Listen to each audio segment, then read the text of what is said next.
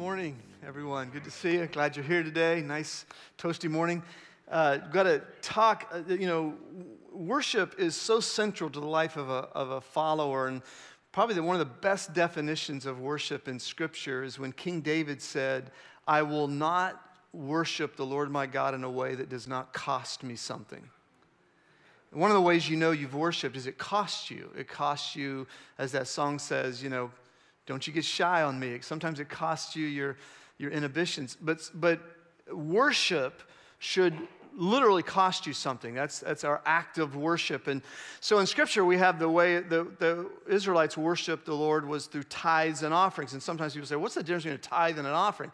Well, a tithe, I firmly believe, is, is according to Malachi 3, what you bring to the storehouse, you brought to the temple, you brought to the gathering. But an offering was something beyond that. And um, it, I think it's really critical as a believer that you get in the habit of tithes and offerings. And um, what we're going to do in this month is, uh, in coming weeks, we're going to show you some partners of ours that are a part of our offering as a church in supporting other movements, other organizations in our area. And Sherry and I, uh, we, our tithe goes to our church, but our offering goes to a lot of mission organizations. And one of them is BOG. How many of you have served with BOG? Raise your hand. Have you served with BOG? Awesome. Um, in 2010, because of God's grace, started with serving four families, and today they serve about 2,000 people. Isn't that awesome?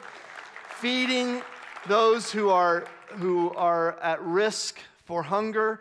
And um, they are housed in our building. So Jason and Jason and the whole team, their, their offices are, are adjacent to this room right here in their offices. You may not have known that, but Southbrook is a partner with BOG to be an agent of, of bringing heaven to people just through the simple act of food. And what we're going to do in coming weeks is show you that your generosity makes that happen. That you may have not, you may have not volunteered with BOG, but but if you if you give a tithe and offering to the church you are a part of feeding people who are at risk for hunger in our area and you would be shocked right near us how many people are fit into that category and we are so glad to be able to partner with jason and jason and i love the journey that uh, jason Johnson has been very open about his journey. He first came to Southbrook through a court order. He had to serve somewhere.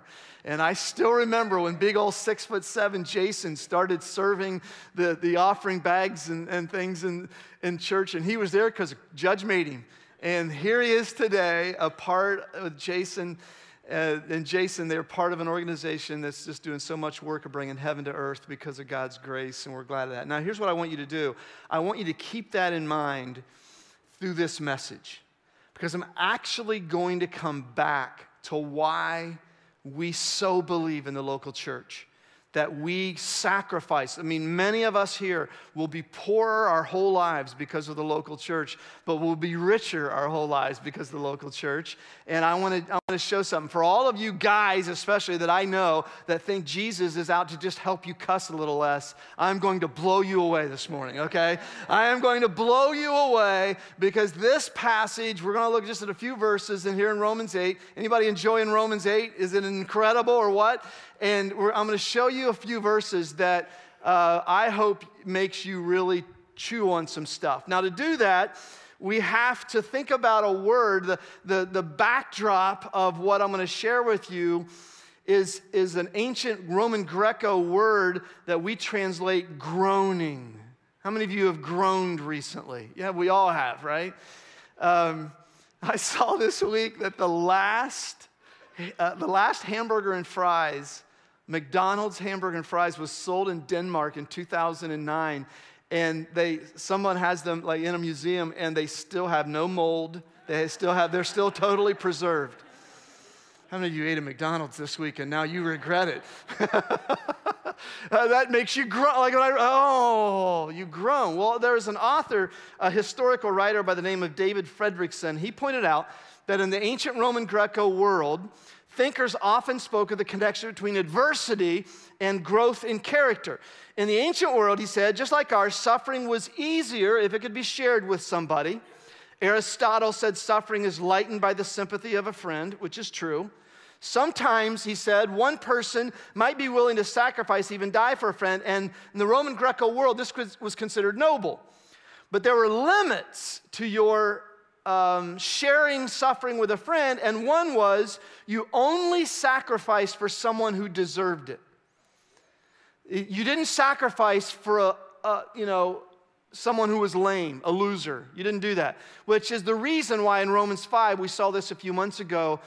Many people will die for a righteous person, but very few will die for an unrighteous person. Yet God shows his love to us in this that while we were still sinners, Christ died for us. That's set against the backdrop of in Rome, you didn't do that. You didn't help people who didn't deserve it. God helps those who help themselves. Isn't that in the Bible somewhere? Well, it's not in the Bible somewhere. And, but Rome believed that, as many Americans do. And it was not a virtue to suffer for an unvirtuous person. Another limit was even if you do help somebody, you're not to allow any suffering, not yours, not your friends, to disturb your tranquility. Now, you'll see in coming weeks why we're focused on this and the title of this series, why it's pertinent. The word that was used for that kind of suffering that they saw as weakness in Roman culture was the word we translate groaning. You groaned if you were so weak in character, you allowed circumstances to disturb you. Now, groaning, uh, they believed, is what weak people do. Uh, groaning is something we are very good at as Americans. We're so good at it. I want to hear you do it for just a minute. I want to try groaning together, okay? You ready for this? At the count of three, I want you to groan. Oh, okay? I just want to hear the groan, a collective groan. Ready? One, two, three. Uh, groan. There's some guy back there that didn't do it, and his wife's going, All you do is groan all week, and we go to church, and you can't groan. You can't groan in Jesus' name. When you're disappointed, you, oh. When you just lost out on a job, you, oh. When you ask a really cute person to go out on a date and they ghost you, oh. When you find out the sermon has another 27 minutes, oh, you know. But this is a groaning world. We, are groaning all the time. You know, we Browns fan, we know groaning, man. We, that's, that's the, you know, the factory of sadness. We know groaning. But what, what you're going to see today is I, I, hope, I hope you believe this. Because what this groaning world needs, Roman 8 will tell us, is you. What, what God has planned for a world that is groaning is for the children of God to be revealed. that's, the, that's, that's, that's the sermon in a sentence today. And we learn in Romans 8 that even though we can't understand fully why certain things happen, we can understand some things about the groaning of our world and our role in it. Romans 8, verse 18. I consider that our present sufferings are not worth comparing with the glory that will be revealed in us. Now, if you were this last week, you know the previous verse stops with just as we suffer with Christ, so we will also glory with Christ. The future is one of glory. For the creation was subjected to frustration, it waits in eager expectation.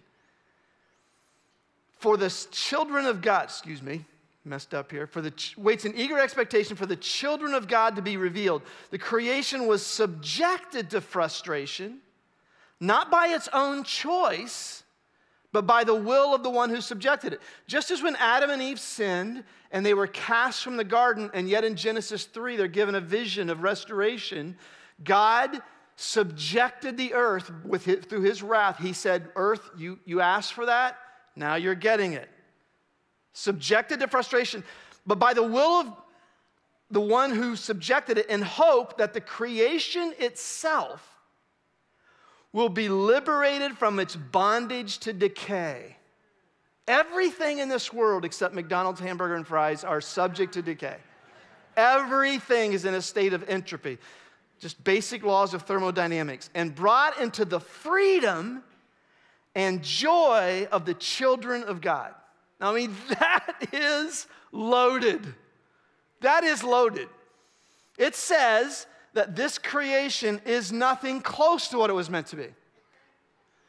Imagine, imagine those of us who just experienced this pandemic, imagine a virus enters our world and there is no human immunity to it. None. Imagine, what would that do? I mean, uh, you know, with, with COVID, there was a basic human immunity that you could, many people could get, overcome it if you, uh, you know, certain conditions. But imagine a virus enters the world. What it would do to the world if there's no immunity. That's sin. It's the virus, there was no human immunity to it. And so it was just creation was thrown into chaos. It is, it is subjected to groaning, frustration. And this passage says God has a plan with that, and that is to use that as a backdrop to bring redemption, restoration, and the revelation of his children into this world. Here's what I want to do today I want to answer three questions Why this world? What's next? And what now? What are we to do now as a result of this? And I hope more than any message I've done recently that you go home and you think about this one all week. We provide questions for you to answer. I think I have four or five questions that you can go onto our website, go on social media, and get those questions because this one demands contemplation. First question why this? Why is our world such a mess? Why is it, why is it the moral order, the natural order are so chaotic. Why didn't God create a world where there was no decay and no entropy and no tragedy and no suffering and no groaning? Why didn't God do that? Well, He did. he did. Genesis chapter 1, verse 31 God saw all that He had made, and it was very good. It was very good. What was experienced pre sin was creation as it was meant to be. You think the Swiss Alps are something now, they're a part of the, a creation that's frustrated. I mean, this, this, this creation was unbelievable in the pre sin virus state. So if God's not the author of evil, why did it then come? Why did, why did this chaos and this groaning come? Well, there are so many things that, that have been written about this, and I don't want to, to pretend to give a complete apologetic on why there's groaning now, why a world of evil persists, but it is because of love, is the simplest answer. Do you know that? 1 John chapter 4, verse 8, whoever does not know love does not know God, because God is love. Uh, these three remain faith, hope, and love. The greatest of these is love. The highest value in the universe is agape love, unconditional love. And when God decided to create human beings, He wanted us to experience what? What, did, what were, why were we made? So we would experience love. And what that necessitated was it necessitated choice. We had to be given a choice if we were to love. Love without a choice is not love. It's just, it's robots. Any of you ever have a little, maybe when your daughter was little and she had a doll with a string on the back and pull that string and, and the doll would say, I love you. Did the doll love your daughter? No, it was programmed to do that. There was no choice in the matter. To really experience love, we need to have been able to choose to love or not. And so, in order for us to experience love, God gave us a free will and with this sin virus active, we used our free will to reject God. We used our free will to hurt others, to walk away from God and love. And that resulted in the introduction of two kinds of evil. One is a moral evil, one that causes so much groaning, doesn't it? I was reading this week about the European Union and a charter at the the Economic for, uh, Forum that would say that in order for a nation to be part of the Economic Union for, Economic Forum, you would have to adopt this charter that accepts pederasty and bestiality and just everything. And I just groaned. Uh, oh my gosh, what, what is wrong with this world? Are you kidding me? Sexual pleasure for children, no matter what age. Are you kidding me? A redefinition of pedophilia. Uh, it's just, it's just, you groan. And, you know, I was talking about bog earlier. We, we all see famine and wonder, where's God in that? Do you know that the world produces enough food for every person in the world to have 3,000 calories of food a day? But what do we, greed, hunger for power, self centeredness prevents people from using their resources to help feed people who don't have those resources. It, it, it, look at your hand for just a minute. Look at your hand for just a minute. Think about that hand. You can take those hands and use them to hurt someone. Or you can take those hands and use those to feed someone. That's your choice. And that's one of the reasons why there's moral evil, is because we were given free will. We were given the freedom to choose. If C.S. Lewis once said, if God took the free will away of that person with that gun who's going to use to harm someone, then he would have to take away your free will too. It doesn't, it doesn't comfort us, but it is a reality of love that there had to be free will and there would be moral evil. And then there's natural evil. The creation is subjected to frustration, wildfires in Hawaii, and earthquakes in Japan, and tornadoes and hurricanes. One author explained when we humans told God to shove off, he partially honored our request. Nature began to revolt. The earth was cursed. Genetic breakdown, disease began. Pain and death became a part of the human experience. Now, again, volumes have been written about this is the number one question people have about faith is why is there a world of groaning? Why is there suffering? And so I don't want to pretend to say that that is a complete apologetic for suffering, but I will tell you this I think most of us would agree that Romans 8:18 is saying something true, isn't it? Something's not right. Something's not right. And we have something to do with it. So what does the New Testament say is next? What is next? God, just like with Adam and Eve, didn't create evil, but he gave the possibility of choice. Adam and Eve chose, they were subjected to frustration, as are we. You know, when God punished them, disciplined them, he didn't, the, the, the punishment wasn't work. Some people think that. The punishment was yard work. That was the punishment. It really was. They had to tend the garden. And, and now creation, we're frustrated, aren't we? Because it doesn't always cooperate. So, what is next? What role does the person who's been redeemed by Christ do? Well, the answer is God, through Jesus, showed a pattern of the world, and that is death leads to resurrection, winter leads to spring, groaning leads to glory. On the other side of groaning is glory. We know that the whole creation has been groaning, verse 22, overcome by sorrow and grief. Uh, we, you ever see a movie? I, the one I think of with this is remember the movie with Tom Hanks, Road to Perdition? And the movie was, was, was about really family hurt and, and, and how that gets manifested. In the whole movie, there was rain. The whole movie, it rained. And often in literature, and we see this in movies, to embody creation is grieving, creation is in sorrow, creation is in despair often literary writers and movie makers will just use rain, that creation is crying, awaiting its redemption. And so there is, if you feel, you know, I'm a Christ follower, shouldn't life be easier? No, you live in an existence that is groaning. We know that the whole creation is groaning. We know that the whole creation has been growing as in the pains of childbirth right up to the present time. Now, I've never experienced childbirth, but I understand it's pretty tough.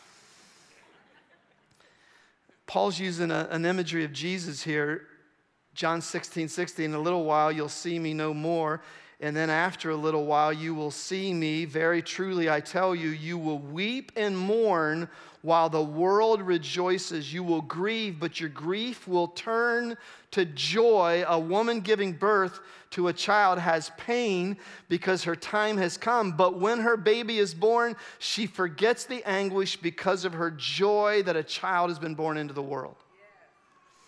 Now, I, when, when, uh, when we were giving, when Sherry was giving birth to our kids,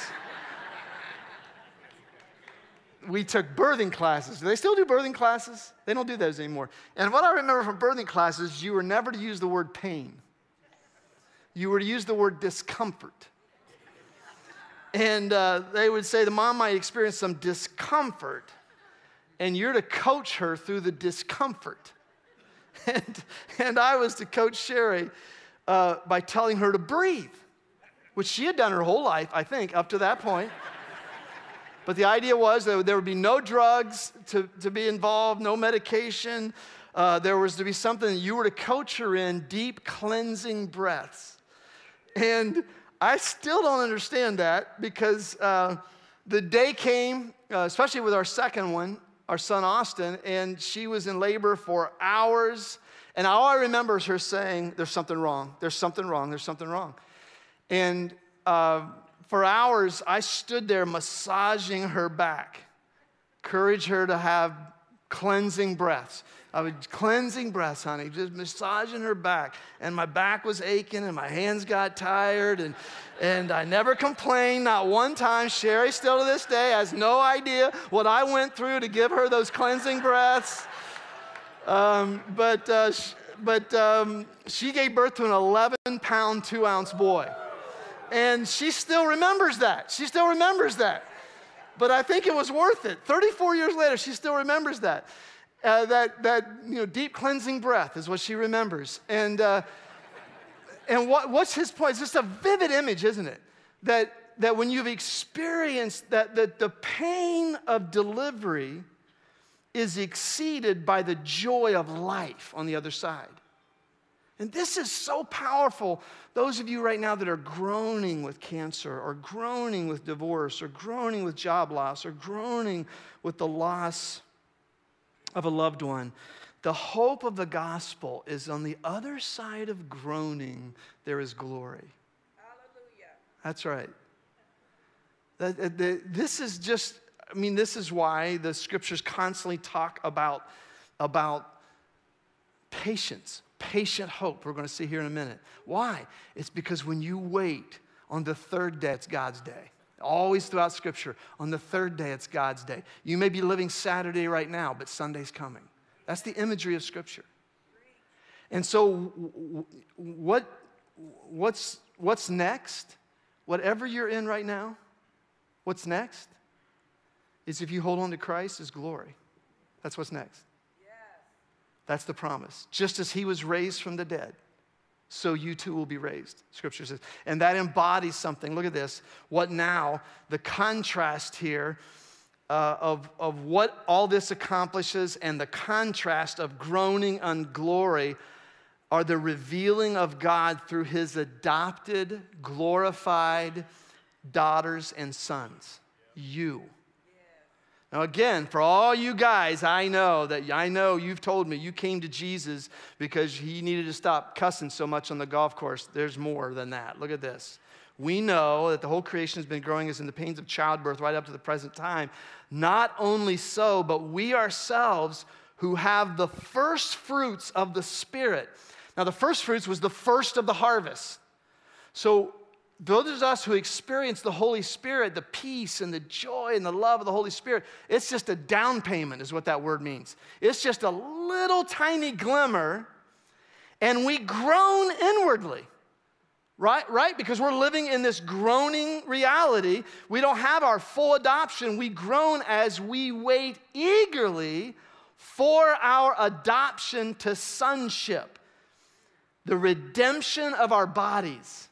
Now, there's a lot there. One is we wait, the other is sonship. Remember, in that day, the firstborn son had the full rights of inheritance. That's why that term's not a, a gender bias term. It means that, that if you're a guy, you're, you're the bride of Christ, but if you're a girl, you're also one of his sons. You're, you're the firstborn with full rights of inheritance, which is amazing and the redemption of our bodies. Now, that was a strike against Platonism. Platonism has infiltrated the American faith, American Christianity, and it was all over Rome. Platonism said God only cares about the spirit and the soul because the body is evil. And Christianity came along and said, no, God is going to redeem our bodies. We are going to have bodies in the next life that are fully redeemed. Paul gets into this in the text we studied last spring, 1 Corinthians 15. So, why do I say all that?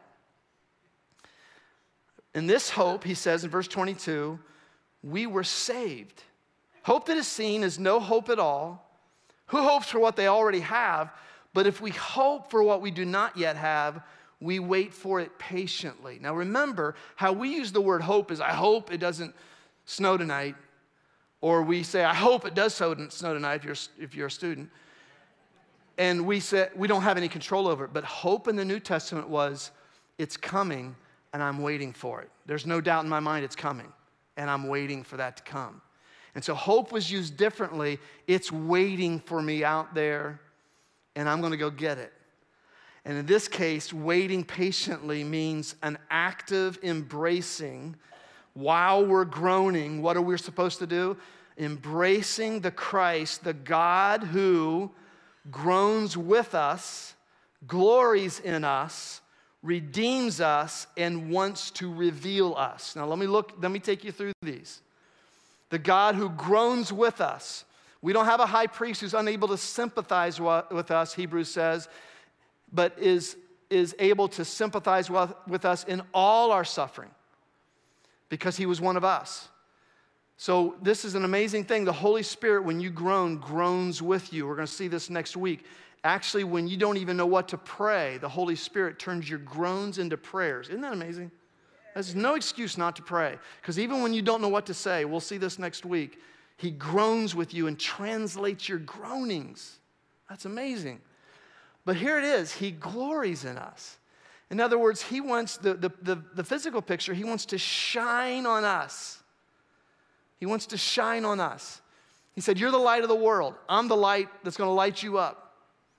And this is what he wants to do. He wants to light us up, glory in us, so that we share his glory with our world. We shine with our world the way he shone in his world, and he has fully bought us back.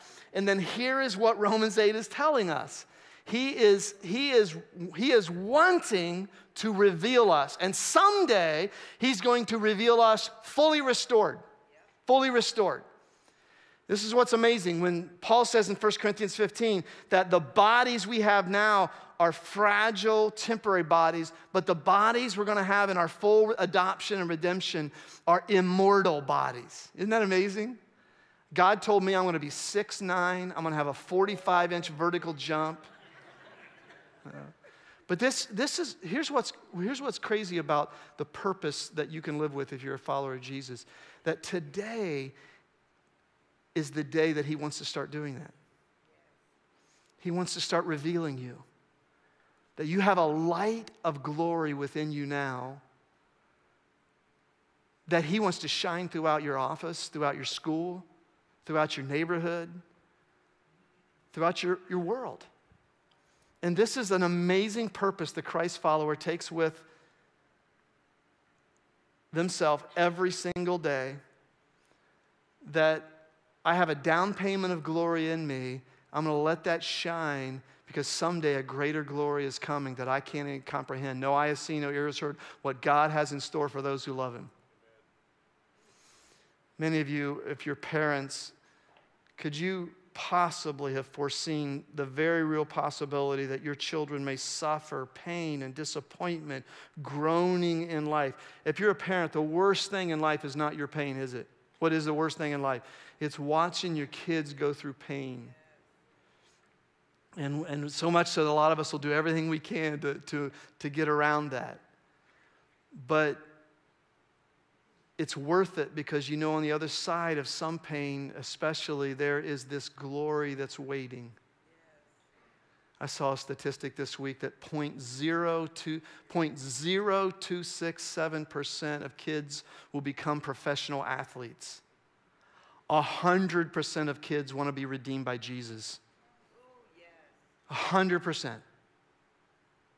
Why do we make the church? Why do we make this a priority over sports and other stuff? Why?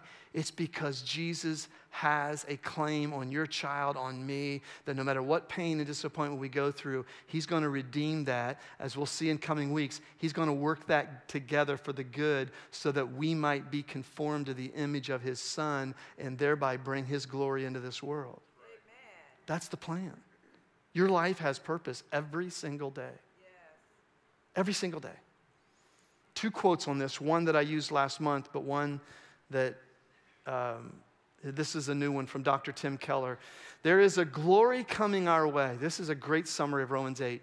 There is a glory coming our way that will be so blindingly powerful that when it falls upon us, it will envelop the whole created order and glorify it along with us. We will bring nature with us into a renewed, restored, redeemed reality.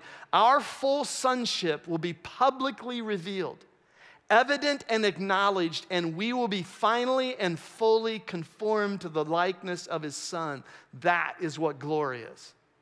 Do you see how this goes beyond cussing less on the golf course? It may mean you cuss less on the golf course. I don't know. You probably need to cuss less on the golf course. But Jesus has his designs on you way beyond that. That you might grow to be conformed to the likeness of his son, and as you do that, his glory is brought into a dark, groaning world. Remember these words from a few weeks ago? I just can't get over these words from C.S. Lewis. He will make the feeblest and filthiest of us into a god or goddess, a dazzling, radiant, immortal creature, pulsating all through with such energy and joy and wisdom and love as we cannot now imagine. A bright, stainless mirror which reflects back to God perfectly, though, of course, on a smaller scale, his own boundless power and delight and goodness. The process will be long and in, very, and in parts very painful, but that is what we are in for. Nothing less. He meant what he said. Can I get an amen? Because that's even your boring bill paying life. I'm telling you, there is so much more to it than you think. There is so much more to it that he wants to. Look at those words again. Look at those words pulsating with energy. Anybody here want energy? Resurrection? Yeah. Joy. Anybody want to have, like, anybody interested in joy? Wisdom, love, all those things that all of us want. Everybody wants. You can be the most atheist of atheists, and everybody wants energy and joy and wisdom and love. And He is trying to offer that by a relationship with you every day of your life, conform to His image so that you become more like Him and thereby share His glory. And this is what the church is the church is a collection of these lights you're a city set on a hill. He says, You're where I bring the lights together, and then we shine, and then we go out into this dark, groaning world and say, World, there's hope. There's hope. I was reading this week this, uh, this section in the, the Message Bible from Ephesians 1. This is why, friends, we give our, our minutes, our mojo, and our moolah our time, talent, and treasure. This is why we give our lives for Jesus' church. Why? Look at this. Look at these words as defined in Ephesians 1:20. At the center of all this, Christ rules the church. The church, you see, is not peripheral to the world. The world is peripheral to the church. The church is Christ's body glorified, resurrected, in which he speaks and acts, by which he fills everything with his presence. When you come to Jesus, he adds you to his church. You're part of the bulb collection that you might shine in a world that needs the church to be the children of God. Amen. Go now and be God's child. Claim your inheritance. Start living, pulsating with His energy and joy and love and wisdom today and watch how it changes your life you bill paying machine, you. Let me pray, and then Weena's going to come up, and because we know that there are some of you that are really groaning and you need help with this today.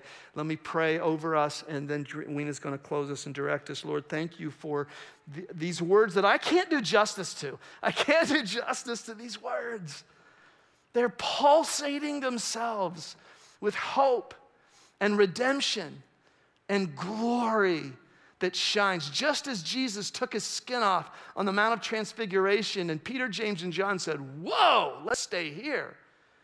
You ask us to let your light shine through us, your redemptive power shine through us, and we show ourselves to the world as the redeemed, glorified children of God. There's so much more you have waiting for each of us. You're not finished with us yet, or we wouldn't be here.